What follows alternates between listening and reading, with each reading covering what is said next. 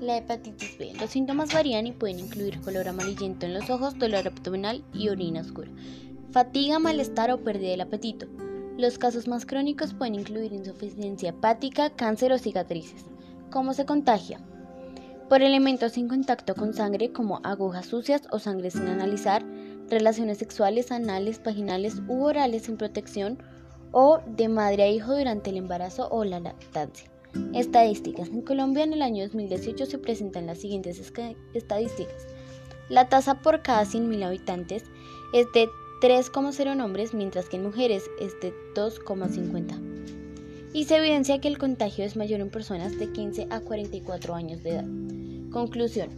Se deben tomar medidas para prevenir el contagio y la propagación de este virus como las siguientes. Vacunas para niños contra esta.